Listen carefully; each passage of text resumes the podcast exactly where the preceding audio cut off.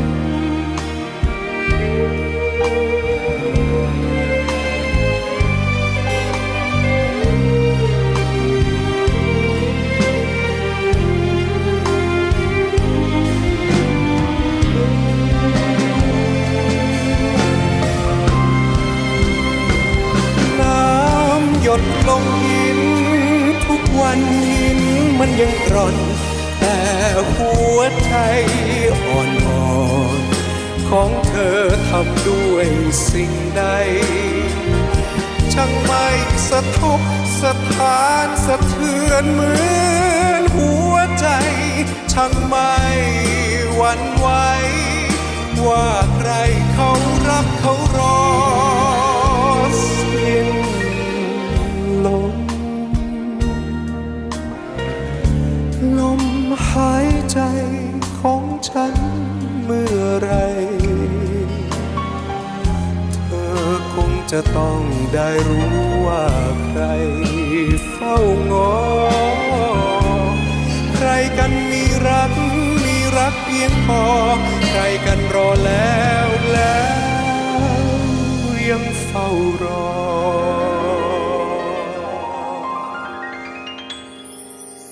เขารอเขารอ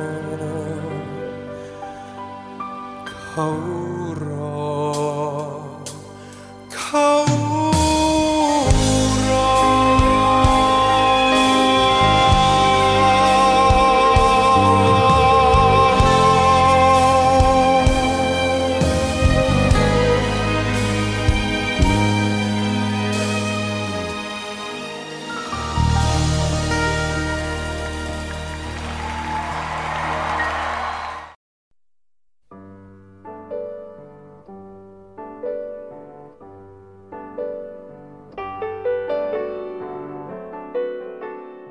บทเพลงแรกนะคะที่ท่านผู้ฟังเพิ่งจะได้ฟังไป อ, อาจจะแตกต่างจากการเปิดรายการทุกๆครั้งที่เราจะได้ฟังเป็นเพลงคลาสสิกกันก็ต้องขอให้แขกรับเชิญวินเนี่ยเป็นคนอธิบายหน่อยว่าทำไมถึงเลือกเพลงนี้มาเปิดให้ท่านผู้ฟังฟังเพลงนี้นะครับก็นอกจากจะเป็นเพลงที่วินได้ใช้ขับร้องเองแล้วมันก็ยังเป็นเหมือนการขายของให้ตัวเองนิดนึง ก็คือเป็นเพลงที่วินใช้ขับร้องในรอบชิงชนะเลิศของรายการ The Golden Song Season สามนะครับที่ผ่านมาแล้วก็วินก็ได้ตำแหน่งมานะครับก็สำหรับท่านไหนที่ยังไม่เคยฟังหรือว่าฟังไปรอบนึงแล้วยังไม่พอนะครับก็สามารถที่จะไปเซิร์ชใน YouTube ได้นะครับเขียนว่ารอวินวสินได้เลยนะครับก็เพลงนี้เป็นเพลงที่แต่งโดยคุณครูสุรพลโทนาวนิกนะครับหรือครูน้อยเป็นเพลงที่วินเลือกมาเพราะรู้สึกว่าคล้ายๆกับเพลงคลาสสิกในบางแง่มุมต้องเรียกว่าเพลงนี้ร้องไปเนี่ยไม่ค่อยได้เปลี่ยนโน้ตอะไรเหมือนเพลงป๊อปเพลงอื่นที่วินร้องอืมใช่ก็คือวินพยายามที่จะรักษาเมโลดี้แล้วก็พยายามที่จะรักษาสัดส่วนโน้ตอะไรเงี้ยของเดิมให้มันอยู่แบบสมบูรณ์ที่สุดเนาะแล้วก็พยายามที่จะใส่รายละเอียดมากกว่ากับเรื่องของไดนามิกอาร์ติคูเลชันก็คือในเรื่องของเสียงดังเบาแล้วก็แบบสำเนียงการออกเสียงใช่ครับก็พวกแบบเราจะร้องโน้ตตัวนี้เราจะดังหรือเบาเท่าไหร่ดีแล้วเราจะร้องด้วยโทนแบบไหนซึ่งผมคิดว่าเป็นสิ่งที่เรามักจะเจอแล้วก็ได้รับจากการเรียนแล้วก็การเล่นเพลงคลาสสิกเนาะป๊อปไม่มีเท่าไหร่ใช่ไหมคะแบบนี้ส่วนใหญ่ป๊อปแบบวิธีการคิดมันจะคนละแบบปะใช่ส่วนใหญ่ป๊อปจะแบบเน้นเรื่องกรูฟเนาะเน้นเรื่องเราจะอิมโพรไวส์ยังไงอะไรอย่างเงี้ยเราจะแบบโดนโสดโดนโสดเขาจะใส่แบบใส่ริฟใส่รันใส่แบบเออเอ้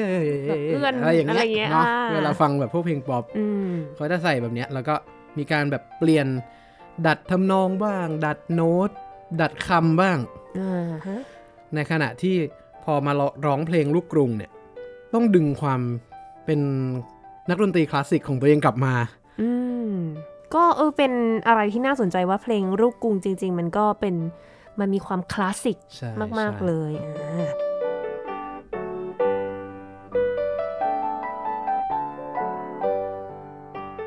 เราเปิดรายการมาด้วยบทเพลงที่วินร้องเองเลยก็ต้องขอต้อนรับวินนะคะสวัสดีค่ะสวัสดีครับวินวสินพรพงษาใช่ครับวินวสินพรพงษาจากรายการ The Golden Song Season สามครับอ๋อนี่มันแชมเปี้ยนต้องขอแสดงความยินดีย้อนหลังด้วยที่บ้านนี่คุณแม่ติดตามมากคุณแม่คุณป้าทุกคนชอบมากแบบน้องวินน้องวินชนะแน่นอนด้วยความที่ส่วนตัวรู้จักกันมานาน มันก็จะเออโอเคก็เขินๆหน่อยนึงแต่ก็ยินดีด้วยต้องเรียกว่าเป็นอะไรรายการขวัญใจผู้ใหญ่และวัยวัยบุพการีวัยบุพการี ไม่อยากจะเรียกว่าวัยทองไงเพราะว่าบางคนเขาก็ยังไม่ถึงวัยทองนะนะบางคนก็ยังแบบอายุไม่ได้เยอะขนาดนั้นแต่ว่าจริงๆแล้วรายการเนี้ยพาเด็กรุ่นใหม่ๆนะรุ่นใกล้ๆกันหรือว่ารุ่นน้องลงไปเนี่ยให้มาฟังเพลงลูกกรุงเยอะขึ้นนะ ไม่ก็อย่างตัวเราเองปกติก็ไม่ได้ฟังเหมือนกันก็เลยได้มาฟังในรายการนี้เพราะว่ามาเชียร์วินอย่างวินเนี่ยปกติก็ไม่ได้ฟังเหมือนกันแต่ว่าต้องมาแข่งรายการนี้ก็ต้องไปฟังมาขึ้นแล้วพอฟังปุ๊บก็ชอบนะใช่แล้วเดี๋ยวให้เล่าหลังจากนี้ว่าเพราะอะไรสุดท้ายถึงมาอยู่บนเวที Golden Song ได้เนาะก็บอกก่อนว่าตอนนี้ก็คือวินเป็นอาจารย์สอนขับร้องอยู่ที่โรงเรียนเซนคาเบียนแล้วก็เป็นนักร้องเองด้วยเนาะมีทั้งร้องเดี่ยวร้องกับวงหลากหลายรูปแบบอืมใช่ทีนี้ต้องย้อนกลับไปนู่นเลยให้ท่านผู้ฟังเห็นภาพเลยว่าชีวิตวินจริงๆแล้วกว่าจะมาถึงวันนี้เนี่ยมันไม่ได้เริ่มมาจากแบบอุ๊ยร้องลูกกรุงมาก่อนหรืออะไรอย่างงี้นะอืมก็คือน่าจะเริ่มตอนมัธยมป่ะใช่เนาะมัธยมที่อยู่จำได้เลยอยู่สวนกุหลาบใช่ตอนนั้นวินอยู่สวนกุหลาบตอนนั้นมอสองเราย้อนกลับไปมอสองเราก็ที่โรงเรียนเราก็จะมีวงคอรัสนักเรียนนะก็จะมีอาจารย์ท่านหนึ่งชื่ออาจารย์มาโนชเป็นคอนดักเตอร์แล้วก็อาจารย์เนี่ยจบเรื่องของการสอนการขับร้องประสานเสียงมาโดยตรงเลยก็เลยได้ไอเดียของการที่เขาบอกว่าเสียงกลมเสียงกลมๆเป็นยังไงเขาก็จะอธิบายว่าเสียงกลมๆเป็นยังไงแล้วก็เป็นครั้งแรกเลยที่ได้ฝึกเหมือนกับเหมือนกับจะได้ฝึกอ่านโน้ตแม้ว่าตอนนั้นจะยังไม่ค่อยรู้เรื่องนะไม่ได้ไม่ได้เรียนดนตรีมาก่อนเลยป่ะคะไม่ได้เรียนดนตรีมาก่อนเคยเรียนเปียโนตอนเด็กๆแต่ว่าเรียนอยู่ไม่กี่เดือนแล้วก็เลิกเพราะว่าย้ายบ้านหลังจากนั้นก็เนี่ยมามาเข้าวงขับร้องประสานเสียงที่โรงเรียนแล้วก็อย่างตอนนั้นตอนนั้นมินก็ไม่เข้าใจนะว่าอันนั้นแหละคือจุดเริ่มต้นของการที่ทำให้เราอ่านโน้ตเป็นเพราะว่าตอนนั้นดูแค่โน้ตแต่ก็ไม่ได้รู้ว่าระบบในการอ่านมันเป็นยังไงตอนนั้นใช้วิธีนับเส้นแล้วตัวนี้นับเส้นเด้อเด้อเด้อเด้อเด้อเด้ออย่างเงี้ยก็เพิ่งมารู้ว่าอ๋ออันนั้นแหละที่ทำให้เรา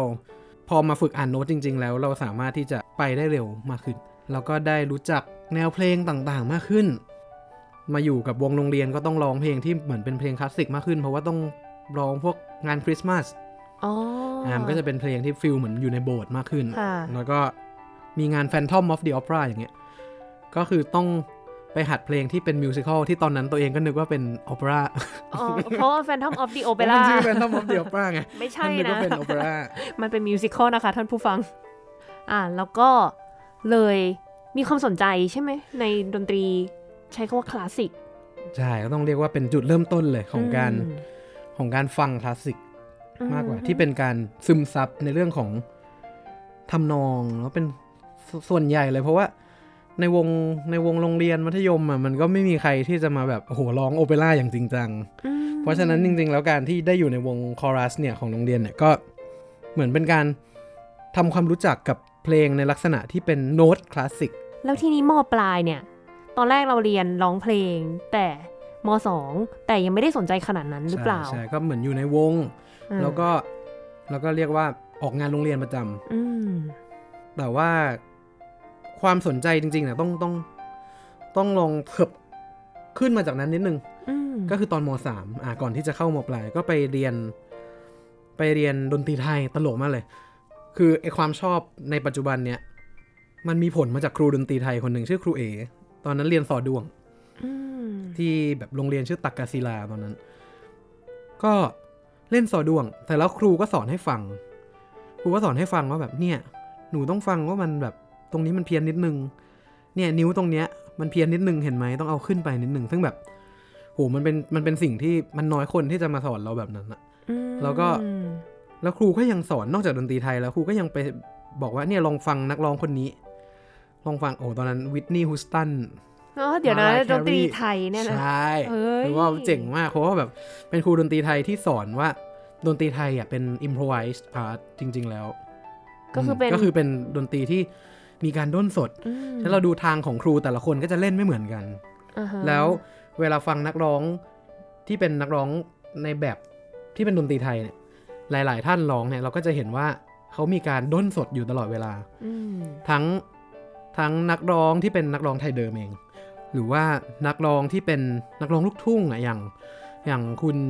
คุณแอลยอดรักสลักใจหรือว่าแม่พึ่งพุ่มพวงดวงจันทร์เนี่ยครูก็จะสอนให้ฟังว่าแบบเนี่ยเขาอิมโพรไวส์ไม่เหมือนกันนะแล้วก็ไปเปรียบเทียบกับแบบ Whitney Houston Mariah Carey ว่าแบบเวลาเขาร้องเนี่ยเขาไม่เหมือนกันเลยแล้วก็มันแตกต่างทั้งเรื่องของโทนวิธีการใช้เสียงการเอื้อนการใช้โน้ตก็ไปได้ฝึกการฟังและการอิมโพรไวส์มาจาก ครูดนตรีไทยตลกมากเลยก็คือเริ่มฟังเพลงฝรั่งแบบจริงจังมากๆอ่ะแล้วก็ฝึกร้องเพราะครูดนตรีไทยเพราะการเรียนสอดวงเพราะการเรียนสอดวงเจ๋งแต่ก็ตัดสินใจเรียนวิทย์คณิตแล้วก็ตัดสินใจเรียนวิทย์คณิตอยู่ดีเพราะเมื่อเราอยู่ในสังคมของเราเราก็จะรู้สึกว่าการไปเอาดีทางดนตรีเนี่ยมันไม่รุ่งหรอกเห็นไหมเต้นกินรำกินเนาะแล้วตอนนั้นน่ะถ้ามีทางเลือกอื่นก็ไปลองดูก่อนเสร็จแล้วเวลาว่างก็ค่อยมาทำดนตรีเป็นงานอดิเรกแล้วตอนไหนที่ทำให้ตัดสินใจที่จะมุ่งไปทางสายดนตรีอย่างจริงจังค่ะชัดเจนมากๆคือตอนม.ห้า เพราะว่าตอนม.ห้าเนี่ยไปเรียนแลกเปลี่ยนที่สหรัฐอเมริกาใช่ซึ่งดันไปได้อยู่ในเมืองที่มีโบสถ์เยอะที่สุดในประเทศของเขาเลยก็คืออยู่รัฐมิสซูรีอ่าโอ้โหแล้วโบสถ์เยอะมากๆเพราะฉะนั้นวัฒนธรรมที่เราได้ซึมซับคือวัฒนธรรมของการไปโบสถ์เพราะว่าเพื่อนเราอยู่โบสถ์หมดเราจะไม่ไปเราก็เหงาใช่ไหมก็ไปอยู่อยู่ที่โบสถ์เมื่อไปอยู่ที่โบสถ์เนี่ยตอนนั้นก็มีโอกาสได้ไปร้องในคอรัสของงาน Handel Messiah ใช่ก็คือเป็นบทเพลงแบบถ้าพูดถึงคอรัส Messiah นี่มันเป็นอะไรที่ยิ่งใหญ่แทบจะที่สุดแล้วจริงๆของวงการดนตรีคลาสสิกเนาะเขาเรียกว่าเป็นบทเพลงที่ดังเนาะถ้าเกิดท่านไหนไม่รู้จักเลยว่าเมสไซยาคืออะไรเนี่ยลองไปเปิดฟังเพลงฮาเลลูยาฮาเลลูยาฮาเลลูยาฮาเลลูยาฮาเลลูยานั่นแหละก็จะเป็นเพลงที่แบบมันก็ไปร้องในนั้นแล้วก็รู้สึกว่าโอ้โหคนรอบตัวนี่เก่งมากคือทั้งทั้งที่เป็นชาวบ้านอ๋อใช่เขาเป็นคอมมูนิตี้ควายเออร์เนาะก็คือเป็นแบบของชุมชนของชุมชนน่ะแต่ละคนมาจากไหนก็ไม่รู้แล้วก็คนนี้ร้องได้คนนี้เล่นเปียโนได้เขาก็มาเล่นใช่แต่ว่าทุกคนคือเก่งมากก็เลยรู้สึกว่าแบบโหเนี่ยแหละคือผลของการที่เขาทำโดยที่ไม่ได้คิดว่ามันเป็นสิ่งที่ต้องทำหรือเป็นสิ่งที่เป็นการบ้านการทำโดยที่เขาคิดว่ามันเป็นวิถีชีวิตของเขาเนาะเขาร้องเพลงอยู่เรื่อยๆเขาก็ร้องเขามีความสุขที่จะทำเขาก็ทำโซโลอิสต์ที่มาแต่ละคนก็คือตอนนั้นโซปราโนมาจากเมโทรโพลิแตนโอเปร่าโอ้โหก็คือวงใช้คำว่าดีที่สุดได้ยังก็ใช้คำว่าเป็นหนึ่งในโอเปร่าเฮาส์ที่หรือโรงโอเปร่าที่ดังที่สุดในโลกตอนนี้เอาไปว่าถ้าอย่างนักโอโบเนี่ยได้เงินเดือนเยอะที่สุดอ่ะคือนักโอโบ principal วงนี้ใช่ไหมที่ Metropolitan ในโลกว่าก็ว่าได้ใช่เพราะฉะนั้นก็ไม่ต้องพูดถึงว่ามันแบบเป็นประสบการณ์ที่แบบเปลี่ยนมุมมองมากแค่ไหนเนาะแล้วก็คอนดักเตอร์คอนดักเตอร์คนที่เขาเป็นไดเรคเตอร์ให้กับวงคอรัสตอนที่ไปร้องเมสไซยาเนี่ยดูเหมือนเป็นคุณลุงคนนึงที่แบบว่าบ้านๆเนาะแต่มารู้ที่หลังว่าเขาคือชาร์ลส์บรัฟฟี่ที่เขาเป็นนักเป็นเป็นไดเรคเตอร์ของวงคอรัสมืออาชีพเลยที่เขาแบบทำอัลบั้มกับ Phoenix Corel แล้วเขาก็ได้แกรมมี่อวอร์ดจากอัลบั้มการร้องประสานเสียงของเขาเลยอ่ะสองรางวัลโอ้โหแบบโอ้โหนี่คือระดับแบบผู้ชนะแกรมมี่อวอร์ดอ่ะที่มันเป็นรางวัลที่แบบใหญ่มากที่สุดเลยก็ได้เนาะสำหรับคนดนตรีอ่ะเขามาทำวงชุมชนเพื่อร้องในโบสถ์อ่ะคือแบบโอ้สุดยอดใช่ไหมใช่นี่วันนั้นจะเป็นแบบประสบการณ์ที่แบบพีคที่สุดในชีวิตเลยว่าครั้งหนึ่งเลยก็เลยทำให้มีความรู้สึกที่มุ่งไปทางการร้องคลาสสิกหนึ่งเลยคือเรารู้ว่ามันทำทำเป็นอาชีพได้อ่ะใช่ไหมสองคือเรารู้ว่ามันไม่ใช่ของเล่นๆน่ะที่บอกว่าทำเป็นงานอดิเรกแล้วเราจะไปถึงเลเวลนั้นได้อะเราอยากจริงจังกับมันเราอยากที่จะจริงจังกับมันเพราะว่าเราไม่ได้อยากทำเพื่อสนุกแค่นั้นอย่างของเราเรารู้สึกว่าความสนุกอย่างนึงของเราคือการที่จะรู้มากขึ้นแล้วก็การที่จะทำได้มากกว่านี้การเก่งขึ้นใช่เราอยากที่จะเก่งขึ้นเราอยากที่จะรู้จักมันมากขึ้นก็เลยบอกแม่เลยว่ามีเวลาอยู่แค่สามเดือนหลังจากกลับมาจากอเมริกาเนาะประมาณสามเดือนเพราะตอนนั้นกลับมากรกฎาคมแล้วเราต้องสอบมหิดลอะรอบแรกมันคือตุลาวะใช่ไหมประมาณสามเดือนทฤษฎียังไม่มีเยสโสตทักษะการฟังอะไรยังไม่มีเพลงที่เป็นเพลงจริงจังที่จะต้องเอามาร้องที่จะสอบเข้าไม่มีทุกอย่างต้องแบบให้เสร็จภายในสามเดือนนั้นอ่ะใช่แล้วก็แบบไปเรียนมาเลยลุยเลยก็ตอนนั้นก็เข้าคอร์สเลยเรียนทุกอย่างอัดเข้าไปแล้วก็ไปสอบแล้วก็ติดแล้วก็ติดแล้วก็เลยโชคดีนะมันเป็นนักเรียนดนตรีเต็มตัวเออก็ยังทำได้เนาะสามเดือนห้องน้ำเนี่ยเป็นห้องสอบจริงๆนะคือแบบเราเปิด YouTube เลยว่าวันนี้เราอยากเราอยากร้องเพลงไหนให้ได้เปิด YouTube แล้วเราก็ร้องตามเขาไปเรื่อยๆแล้วก็รีเพลย์ไอ้คลิปเนี่ยนั่นน่ะร้องไปเรื่อยๆแบบเฮ้ยท่อนนี้โน้ตสูงตัวนี้เราขึ้นไม่ได้ทำไมมันยากจังลองร้องไปเรื่อยๆฝึกหาเทคนิคโดยที่เราไม่รู้ว่าจริงๆแล้วอันนั้นน่ะคือการเหมือนเป็นการเรียนอย่างนึง คือเราพยายามที่จะหาเทคนิคที่เราจะไปถึงตรงนั้นให้ได้แบบโน้ตตรงไหนยากเราพยายามที่จะแบบเก็บรายละเอียดตรงนั้นให้ได้ครับแล้วก็เพิ่งจะมารู้ที่หลังนี่แหละว่าโรงเรียนโอเปร่าสมัยก่อนการฝึกของเขาก็คือส่วนหนึ่งก็คือการฟังครูการฟังครูร้องแล้ว copy เขาเรียกว่า oral tradition มันเป็นมันเป็นการฝึกที่ใช้ได้ผลมากๆเนาะสำหรับแบบศตวรรษก่อนๆสิบแปด สิบเก้าอะไรเงี้ยที่เขาพวกครูดังๆหรือนักร้องดังๆเขาฝึกกันมาด้วยวิธีนี้ก็คือร้องเพื่อที่จะหาวิธีการออกเสียงที่เหมาะสมจากการ copy ครูที่แบบทำได้แล้วก็เลยสุดท้ายเข้าไปเรียนอีกขับร้องคลาสสิกที่ที่มหิดลมหิดลดุริยางคศิลป์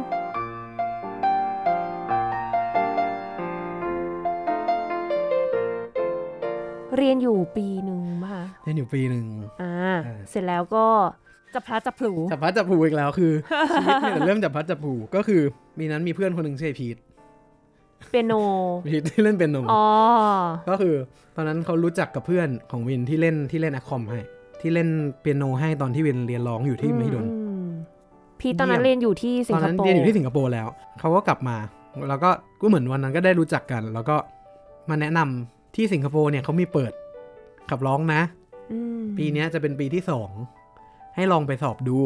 อ่ะโอเคลองดูก็ได้ตอนนั้นน่ะสิ่งที่ดึงดูดเราเนี่ยไม่ใช่เรื่องความรู้หรืออะไรเลยนะ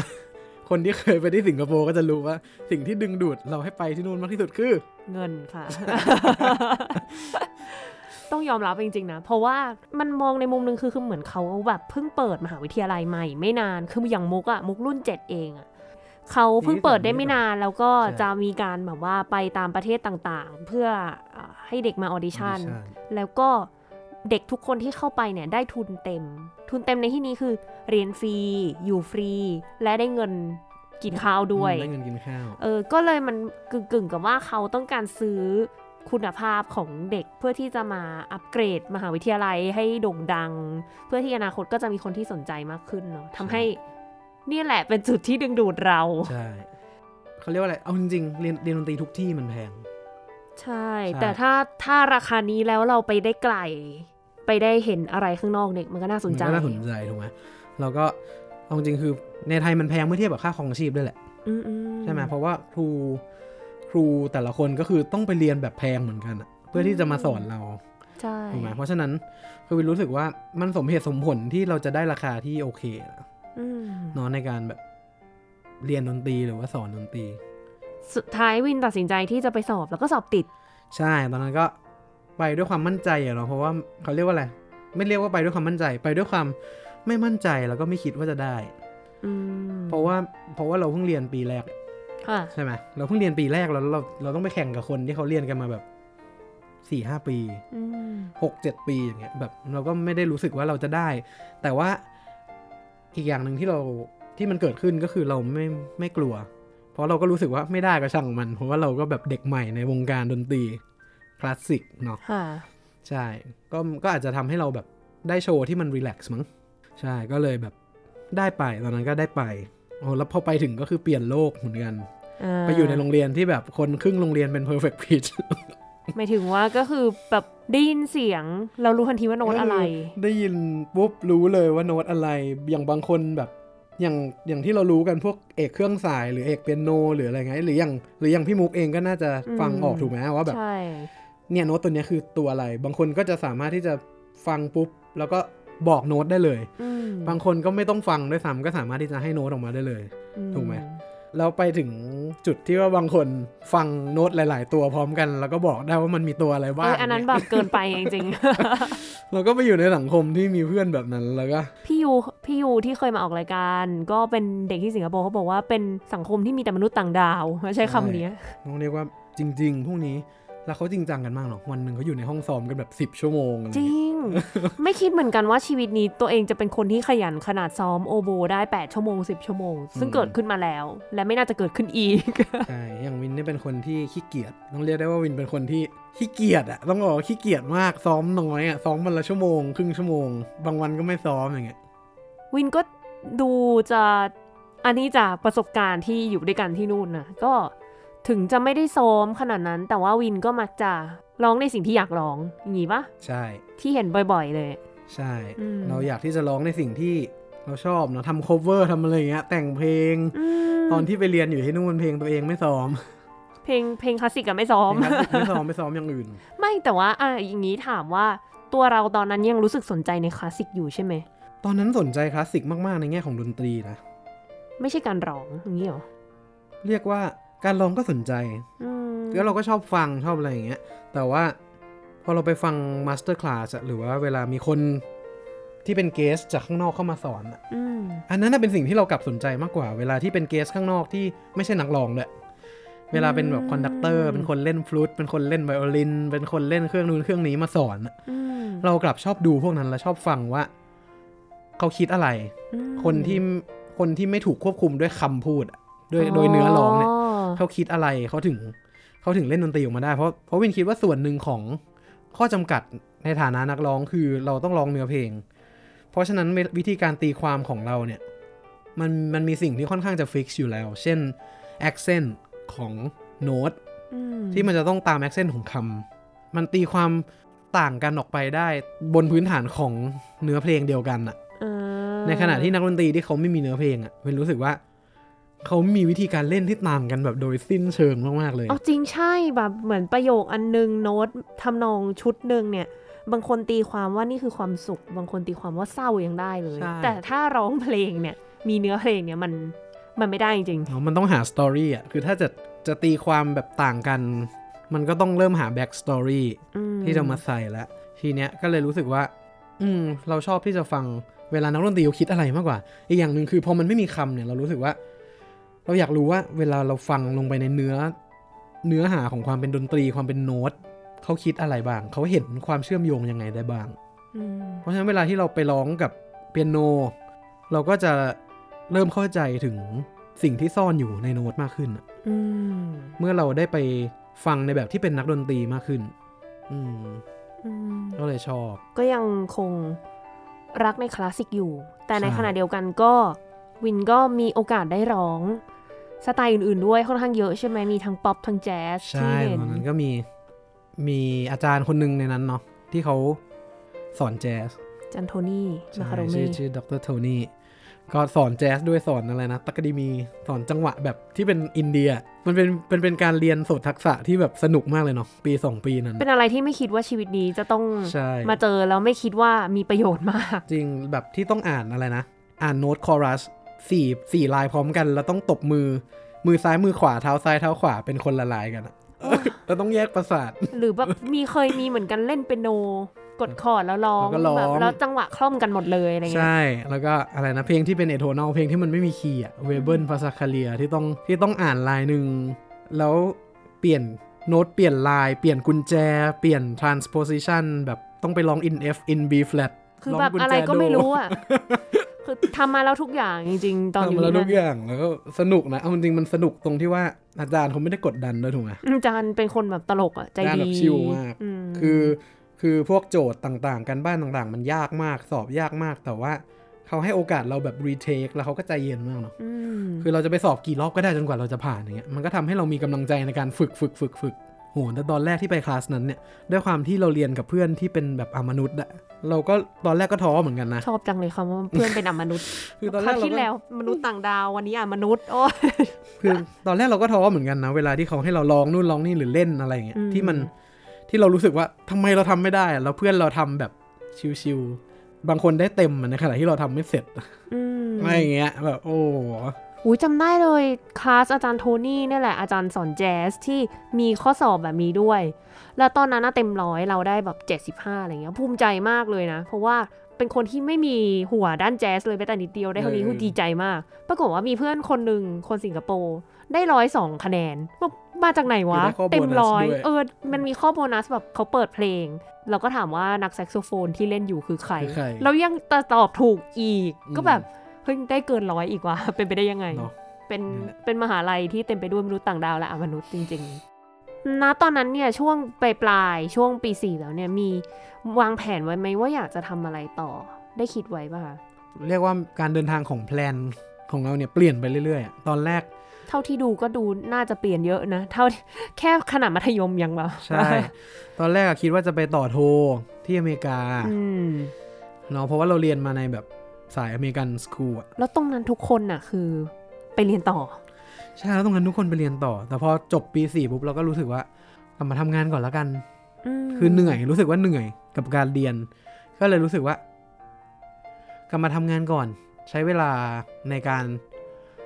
อยู่ในวงการเรียกว่าอยู่ในวงการของคนที่ทำงานจริงๆสักพักหนึ่งไหม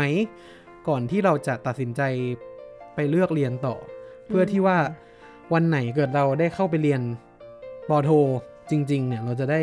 มีประสบการณ์บางอย่างที่จะไปแชร์ไปแลกเปลี่ยนได้แทนที่เราจะเข้าไปเรียนเฉยๆเหมือนนักเรียนคนนึงแบบที่เราทำมาตลอดชีวิตใช่ไหมก็ตอนนั้นจากแพลนที่จะไปเรียนต่อก็เลยว่าอ้าวกลับมาทำงานก่อนแล้วกัน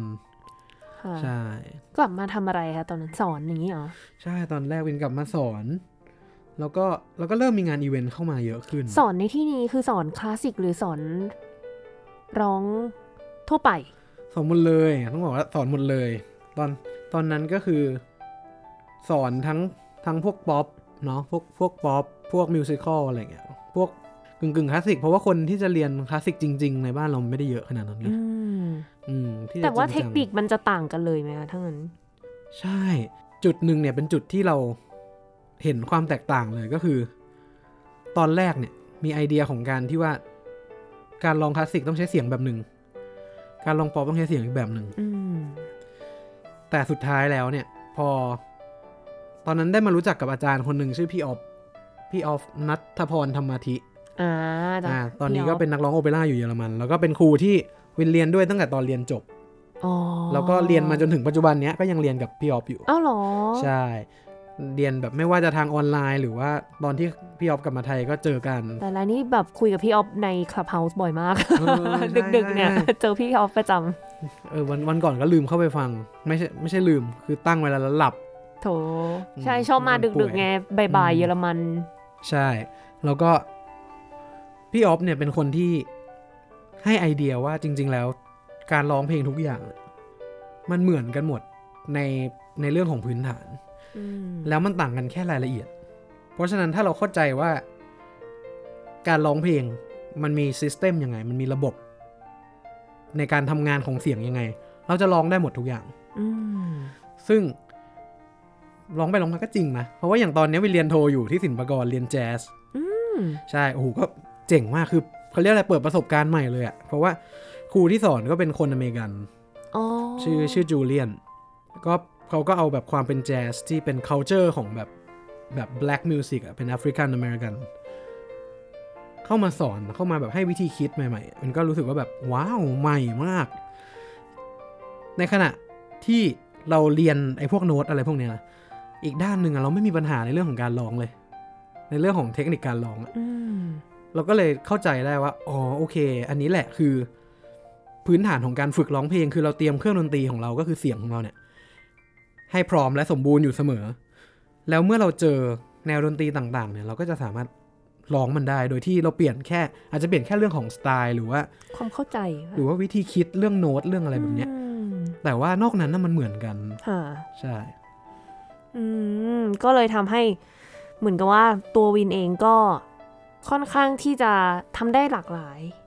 อยู่แล้วแหละเนาะก็เรียกว่าเราเราถูกเทรนมาแบบนั้นแล้วกันเรียกว่าโชคดีที่เราถูกสอนให้ที่ตัววินเองเนี่ยถูกสอนให้ให้ฟังเป็นหลักเพราะวินคิดว่าจริงๆแล้วในฐานะของนักดนตรีอ่ะสิ่งหนึ่งที่เราจะมองข้ามไปไม่ได้คือเรื่องของการฟังทั้งรายละเอียดในเรื่องของโน้ตแล้วก็ในเรื่องของสไตล์ที่ที่หลากหลายก็รู้สึกว่าตัวเองก็โชคดีที่ถูกเทรนมาแบบนั้นมากกว่า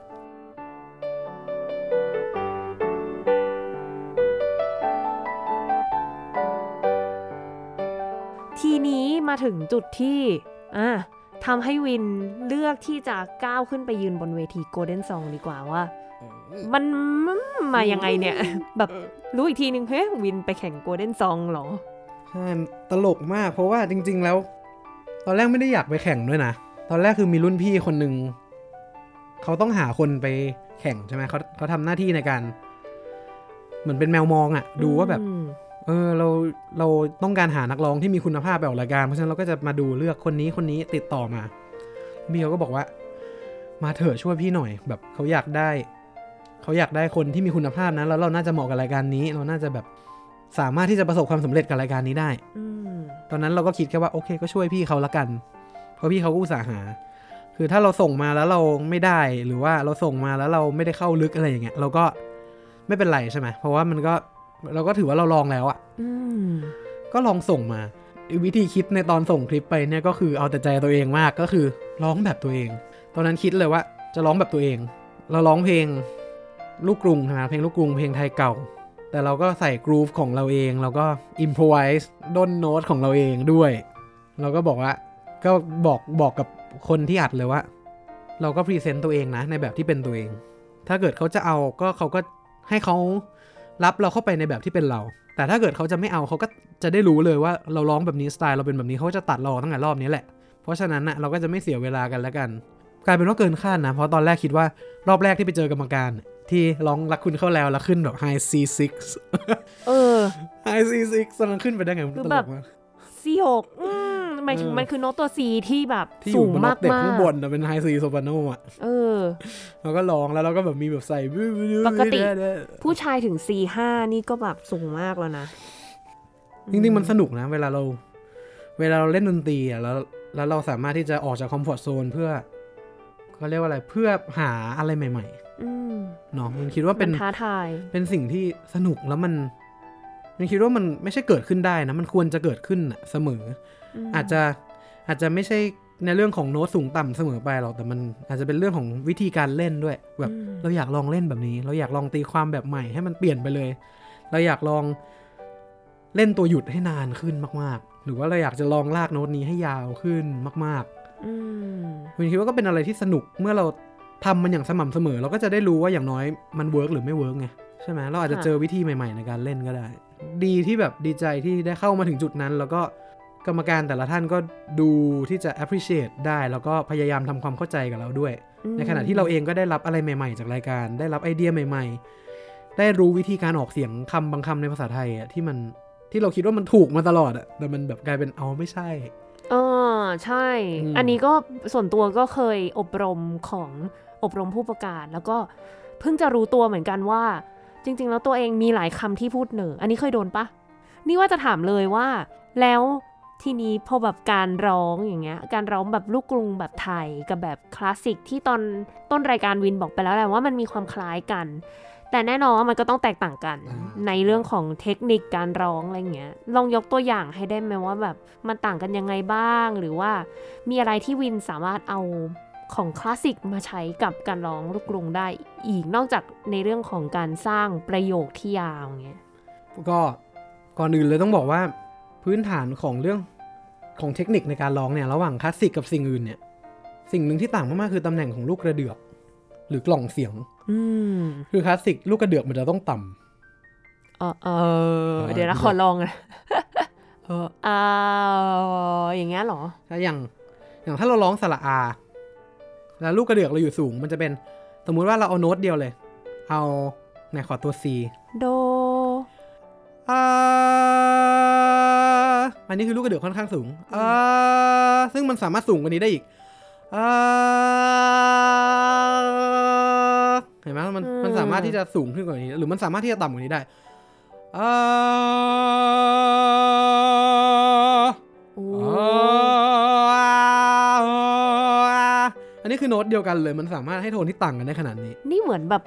อยู่ในคอมพิวเตอร์เราบิดอันลูกบิดอะไรสักอย่างเลยนะเหมือนแบบเหมือนเราขึ้นลิฟต์เลยเนาะเออใช่คืออันนี้คือสิ่งที่ต่างกันอย่างแรกซึ่งในลูกกรุงเนี่ยต้องบอกว่าเราไม่ได้ใช้ตำแหน่งลูกกระเดือกที่ต่ำเท่ากับคลาสสิกอย่างแน่นอนโดยเฉพาะในลูกกรุงที่เขาร้องกันมาปกติจะมีแค่บางทีมีนักร้องแค่คนสองคนในในสายลูกกรุงที่ร้องโดยวิธีที่ลูกกระเดือกต่ำลงหน่อยอืมใช่แต่ว่าส่วนใหญ่แล้วจะร้องแบบลูกกระเดือกอยู่ข้างบนกันหมด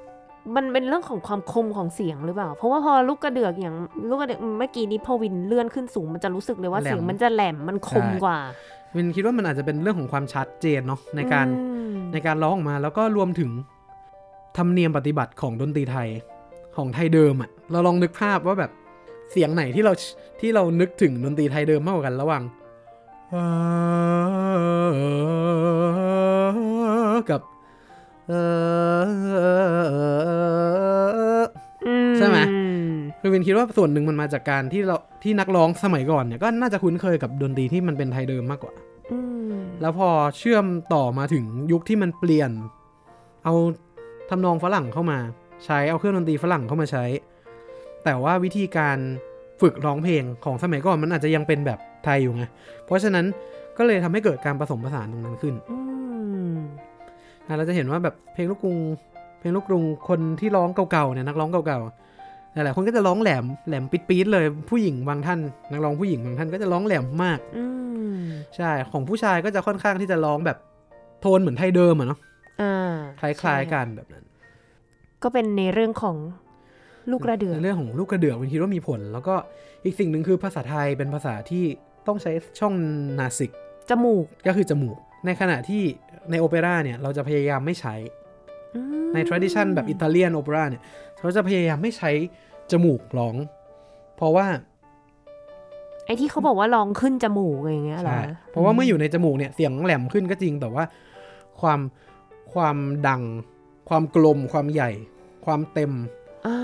มันน้อยลงอ๋อใช่เพราะว่าถ้านึกถึงการร้องโอเปร่าเนี่ยคือการร้องที่ปกติจะไม่ใช้ไมโครโฟนใช่แล้วเสียงมันพุ่งไปไกลมากเสียงใหญ่เสียงดังมากซึ่งถ้าร้องขึ้นจมูกมันจะเป็นความรู้สึกที่เหมือนมันแบบอยู่ข้างในข้างในตัวเราอ่ะมันไม่ได้ออกไปไกลมันก็เหมือนโปรเจกต์แบบแหลมๆมากกว่าเนาะใช่ซึ่งสิ่งหนึ่งที่น่าสนใจคือไมโครโฟนเนี่ยรักเสียงที่เป็นเสียงจมูกมากๆเลยเราจะสังเกตว่านักร้องหลังๆถูกเทรนให้ใช้จมูกเยอะขึ้นเพราะว่าตัวไมโครโฟนเนี่ยเวลารับเสียงที่เป็นจมูกจะรู้สึกว่ามันคมแล้วมันชัดแล้วมันดังแล้วมันโปรเจกต์ในขณะที่เสียงที่ไม่มีจมูกมันจะฟังดูดังในหอแสดงแต่ว่าเมื่ออยู่ในไมค์ปุ๊บมันเสียความคมชัดความแหลมมันความแหลมมันน้อยลงใช่เพราะฉะนั้นมันเลยอาจจะเป็นจุดที่แตกต่างกันตรงนี้ว่าถ้ามันเป็น recording art เป็นเพลงในแบบที่อาศัยการอัดเยอะๆเนี่ยอาจจะง่ายกว่าที่จะร้องโดยใช้จมูกแล้วในขณะที่ภาษาไทยเนี่ยก็มีจมูกเยอะอยู่แล้วมีเสียงนาสิกเยอะอยู่แล้วนอนหนูมอม้าถ้าเกิดเราไม่ใช้จมูกร้องเลยมันก็จะยากมากเพราะฉะนั้นภาษาไทยมันก็อาจจะไม่ชัดเนี่ยใช้จมูกเยอะเท่าไหร่ที่คำจะยังชัดแต่ว่าเราจะเปิดมากแค่ไหนที่จะทำให้เราได้พลังแล้วก็ได้โทนในแบบที่เป็นของเราใช่แต่ว่าก็ยังมีการใช้เทคนิคที่เป็นคลาสสิกอยู่ด้วยใช่ไหมใช่โดยเฉพาะในเพลงม่านสยอยโอ้โหม่านสยอยนี่มันก็ชัดเจนเนาะชัดเจนคืออ่ะบอกท่านผู้ฟังก่อนว่าม่านสยอยเนี่ยเป็นเพลงที่คนแต่งเขายกเอาทำนองของเอ่อไวโอลินคอนแชร์โตของนักประพันธ์ชาวรัสเซียไชคอฟสกี้เนี่ยมายกมาเลยทางดุนน่ะมาใช้ก็เลยเป็นเพลงที่รู้สึกว่ามันมีความเกี่ยวข้องกันมากขึ้นเนาะกับคลาสสิกหรือว่ากับแบ็กกราวด์ที่เราเองก็เป็นคนที่ฟังแล้วก็ฝึกคลาสสิกโตมากับคลาสสิกเรื่องเล่านักดนตรีถ้าเกิดประสบการณ์ที่เรียกว่าแปลกใหม่แล้วก็ทำให้ได้เจอสกิลใหม่ของตัวเองด้วยเนี่ยก็น่าจะเป็นตอนที่ไปออกงานแล้วก็ต้องไปร้องคู่กับเพื่อนผู้หญิงอ่าเป็นรุ่นพี่ถึงตอนที่เขาร้องเนี่ยเกิดอะไรขึ้นไมค์ดับไมค์ของผู้หญิงไมค์ของเขาดับแล้ววิธีการก็คือเขาเนี่ยต้องเอามือต้องเอาไมค์เนี่ยแบบปิดไว้ที่ปากแล้วเราเนี่ยต้องหันหลังฮะหันหลังแล้วร้องไล่เขาเดี๋ยวนะแล้วให้เขาอะทำท่าเพราะเราอยู่คนละฝั่งเวทีกันฮะ เดี๋ยวตอนนั้นหมายถึงว่าเดี๋ยวก็คือวินร้องพาร์ทผู้ชายของตัวเองใช่ร้องพาร์ทผู้ชายของตัวเองแล้วก็หันหลังไปร้องเสียงผู้หญิงใช่แล้วผู้หญิงลิปซิงค์ใช่พอตอนพาร์ทผู้หญิงเนี่ยเราต้องลิปซิงค์เพลงอะไรอ่ะเพราะว่ามันเขาดับผมตอนนั้นไม่แน่ใจ Ayalas of You หรือเปล่าลองลองตัวอย่างให้ฟังนิดนึงได้ไหมผมว่าตอนนั้นอะไรนะ No more talk of darkness forget these white eyed fears I will do as I will you and to guide you แล้วผู้หญิงเข้ามาแล้วไม่ดับตอนนั้นมันก็เลยว่า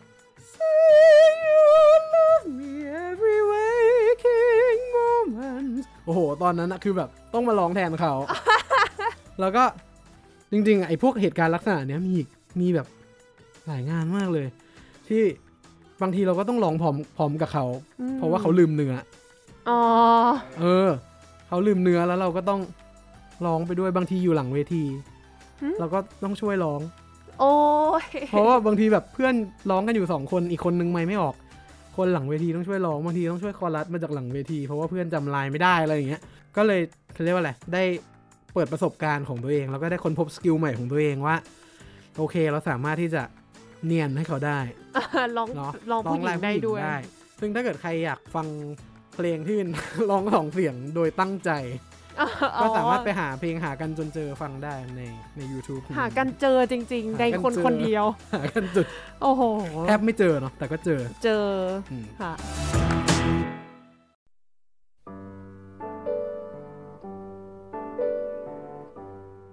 ให้วินพูดถึงหน่อยว่าตัววินมองว่าการเรียนร้องแบบคลาสสิกเลยแล้วกันในไหนๆแล้วก็รายการคลาสสิกแล้วเนี่ยตัววินคิดว่ามันสำคัญยังไงที่รู้สึกว่าเอ้ยจริงๆแล้วคนควรที่จะได้เรียนรู้มันนะการร้องเพลงแบบคลาสสิกเนี่ยเราเรียนรู้ที่จะใช้ร่างกายเราเรียนรู้ที่จะใช้เสียงของเราแบบ ร้อยเปอร์เซ็นต์ ผมคิดว่าสิ่งเนี้ยเป็นสิ่งที่ดีเพราะว่าเราเมื่อเราร้องเพลงกับไมโครโฟนเราจะรู้สึกว่าเราสามารถปรับความดังที่ไมค์ได้ค่ะความแหลมความทุ้มความก้องเราทำที่ไมค์ได้หมดเลยเราทำที่ลำโพงมิกเซอร์ได้หมดทุกอย่างเมื่อเรามาฝึกคลาสสิกปุ๊บทีนี้เราทำยังไงล่ะให้สิ่งเหล่านั้นมันเกิดขึ้นโดยที่เราไม่ต้องพึ่งอุปกรณ์เหล่านั้นซึ่งวินคิดว่ามันเป็นสิ่งที่ดีนะเพราะว่าเมื่อเรารู้จักที่จะใช้ร้อยได้แล้วเราสามารถที่จะลดทอนมันในการใช้กับลักษณะอื่นเหลือ เจ็ดสิบเปอร์เซ็นต์ ห้าสิบเปอร์เซ็นต์ สามสิบเปอร์เซ็นต์ ได้ง่ายขึ้นในขณะที่ถ้าเราเริ่มฝึกจาก ยี่สิบเปอร์เซ็นต์ หรือเราเริ่มฝึกจาก ห้าสิบเปอร์เซ็นต์ การที่เราจะขึ้นไปใช้ ร้อยเปอร์เซ็นต์ น่ะมันยากกว่าใช่ไหมเหมือนเหมือนเวลาเราฝึกยกของหนักมาเรายกของเบาได้ไหมอืมใช่แต่ว่าพอเราถ้าเราฝึกยกแต่เบาๆเนี่ยเรายกหนักไม่ได้นะวินคิดวินคิดว่ามันเป็นการสร้างความเคยชินในกล้ามเนื้อแล้วก็การทำงานของร่างกายของเราเนี่ยให้ได้ครบ ร้อยเปอร์เซ็นต์ แล้วก็อีกสิ่งหนึ่งก็คือเรื่องของรายละเอียดเนี่ยพี่มุกเล่นดนตรีคลาสสิกมาอ่ะพี่มุกพอจะบอกได้ไหมว่าดนตรีคลาสสิกเนี่ยมันละเอียดแค่ไหนละเอียดเกินไปหรือเปล่าทุกตัวโน้ตมีความหมายทุกตัวหยุดแม้กระทั่งหยุดเสียงเงียบก็เป็นพาร์ทหนึ่งของดนตรีอย่างเงี้ยบางทีไม่ใช่แค่โน้ตแต่ละตัวนะบางทีคือในหนึ่งโน้ตเนี่ยเราจะจากเบาไปดังจากดังไปเบาในโน้ตเดียวกันจากมีวิบราโตหรือว่าเอเหมือนลูกคอกับไม่มีวิบราโตเราจะเล่นต่างกันยังไงแล้วเราจะเราจะเล่นจากมีวิบราโตไปไปไม่มีไหมหรือว่าเราจะเล่นจากมีเอ้ยจากไม่มีไปมีแค่เนี้ยเราก็ต้องคิดแล้วว่าเราจะเล่นยังไงใช่แล้วยังเวลาเล่นกับคนอื่นอย่างเงี้ยสมมติเราเล่นโน้ตตัวเดิมเลยเราเล่นพร้อมคนอื่นแต่คนอื่นเปลี่ยนโน้ตเราก็ต้องปรับนะแม้จะเป็นโน้ตตัวเดิมแต่เราต้องขยับเพราะว่าหน้าที่ของเรามันเปลี่ยนโน้ตตัวเดียวกันแต่ว่าแบบหน้าที่เปลี่ยนไปเรื่อยๆใช่เพราะฉะนั้นผมคิดว่ามันเป็นเรื่องของงานละเอียดเนาะแบบรายละเอียดที่เราจะต้องฟังจริงๆต้องเข้าใจจริงๆแล้วก็ต้องเต็มที่จริงๆกับมันต้องใช้ ร้อยเปอร์เซ็นต์ ทั้งเรื่องของเทคนิคแล้วก็เรื่องของUh, awareness ในเรื่องของสติการระวังการรู้ตื่นรู้ตัวตลอดรู้ตัวตลอดเวลาว่าเพื่อนเพื่อนเล่นอะไรตัวเองเล่นอะไรมีอะไรที่เราจะต้องปรับในการเล่นของเราเพื่อให้เข้ากันกับคนอื่นหรือว่าให้เข้ากันกับเพลงแล้วก็การตีความเนาะก็เป็นรู้สึกว่าด้วยความที่เพลงคลาสสิกแต่งมาแบบมีรายละเอียดเยอะมากเนี่ยแต่ละรอบที่เราเล่นเนี่ยเราได้ยินไม่เหมือนกันแหละเราเห็นความพิเศษในแต่ละครั้งที่เราเล่นต่างกันออกไปเพราะฉะนั้น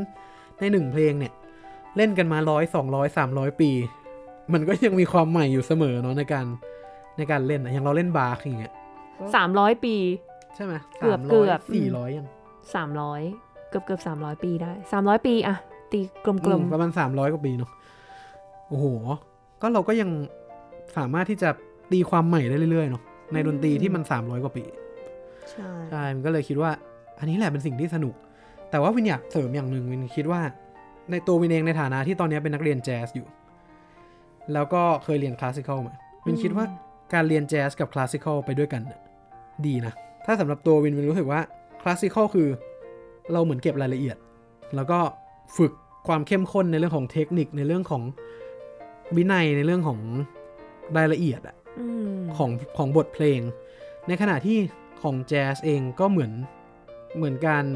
มันมันแน่นอนว่ามันมีไอ้เรื่องของการตีความหรือเรื่องรายละเอียดอย่างเงี้ยอยู่แล้วแต่ว่าของแจ๊สมันมีเรื่องของการสร้างสรรค์ด้วยก็คือแจ๊สเนี่ยเราจะต้องเรียกว่าด้นสดตลอดเวลาฉะนั้นเราต้องมีการด้นสดแล้วเรามีการ rearrange เพลงก็คือเราเอาเพลงมาเรียบเรียงใหม่เราสามารถแต่งเพลงขึ้นมาใหม่เราสามารถแต่งท่อนขึ้นมาใหม่ในเพลงที่มีอยู่แล้วคือกับแจ๊สเนี่ยเราทำอะไรกับมันก็ได้ในเรื่องของความสร้างสรรค์มันคือเอาสิ่งที่เราเรียนจากคลาสสิกมาประยุกต์ใช้ด้วยเนาะใช่แล้วหลายๆหลายๆเทคนิคของแจ๊สก็เอามาจากนักดนตรีคลาสสิกนะเพราะว่าอย่าลืมว่าในสมัยของบาคโมซาร์ทแฮนเดลเนี่ยการด้นสดมันก็เป็นเรื่องสำคัญมากๆคือเขาไม่ได้เล่นเหมือนกันทุกรอบแล้วเขาหลายๆเพลงดังๆที่ที่แต่งออกมาเนี่ยก็เป็นเพลงที่เริ่มจากการด้นสดใช่ไหมครับอย่างเพลงเปียโนหลายๆเพลงของโมซาร์ทเนี่ยมาจากการด้นสดเลย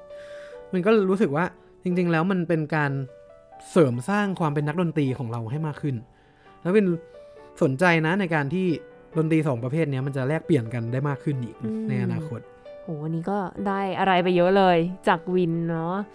ให้ฝากผลงานเพลงผลงานอื่นๆด้วยในอนาคตว่าถ้าอยากจะติดตามวินติดตามได้ทางไหนบ้างแล้วก็มีอะไรให้ติดตามบ้างค่ะก็ของวินมีช่องใน YouTube แล้วก็ใน Facebook นะครับชื่อวินวสินพรพงษา W I N W A S I N แล้วก็ P O R N P H O N G S A ชื่อยาวหรือว่า Third O Win The Golden Song ก็ได้ครับก็ก็จะมีเพลงขึ้นมาแล้วก็เข้าไปตามต่อสามารถที่จะตามแบบต่อใน channel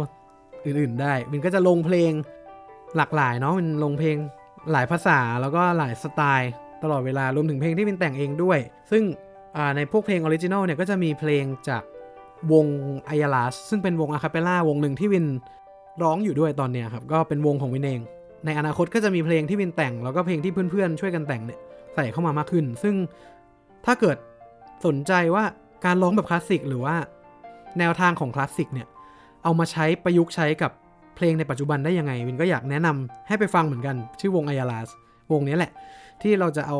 เทคนิคที่หลากหลายครับจากหลายๆสไตล์อาจจะมีลูกทุ่งด้วยมีกอสเปลมีโอเปร่า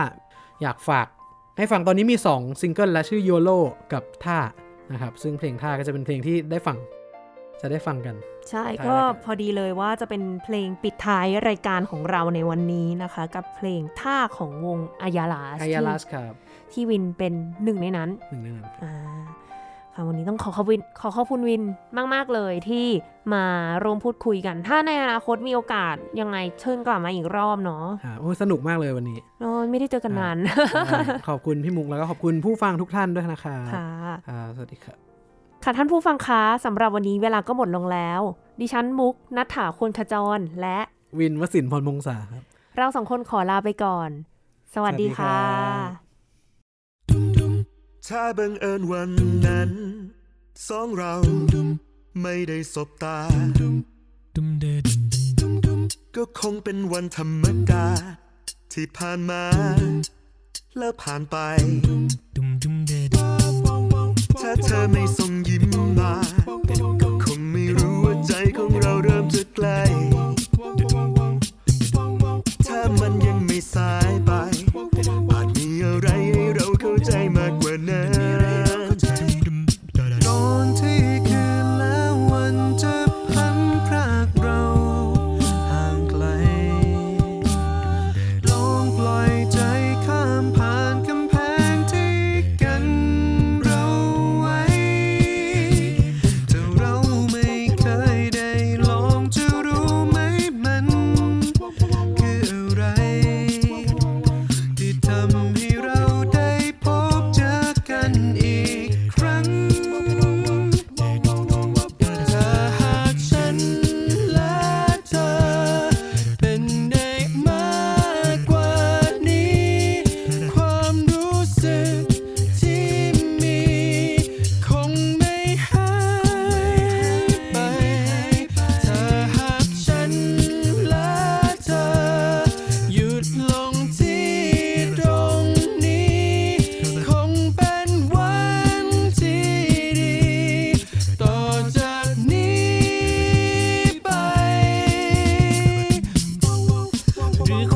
จริงนั้นชักนำให้เราพบเจอกันจนถึงวันที่เราต่างคิดเหมือนกันจนกลายเป็นเธอในใจของฉันนับจากนี้ก่อนที่คืนและวันจะพันพรากเราห่างไกลลองปล่อยใจข้ามผ่านกำแพงที่กันเราไว้ถ้าเราไม่เคยได้ลองจะรู้ไหมมันคืออะไรที่ทำให้เราได้พบเจอกันอีกครั้ง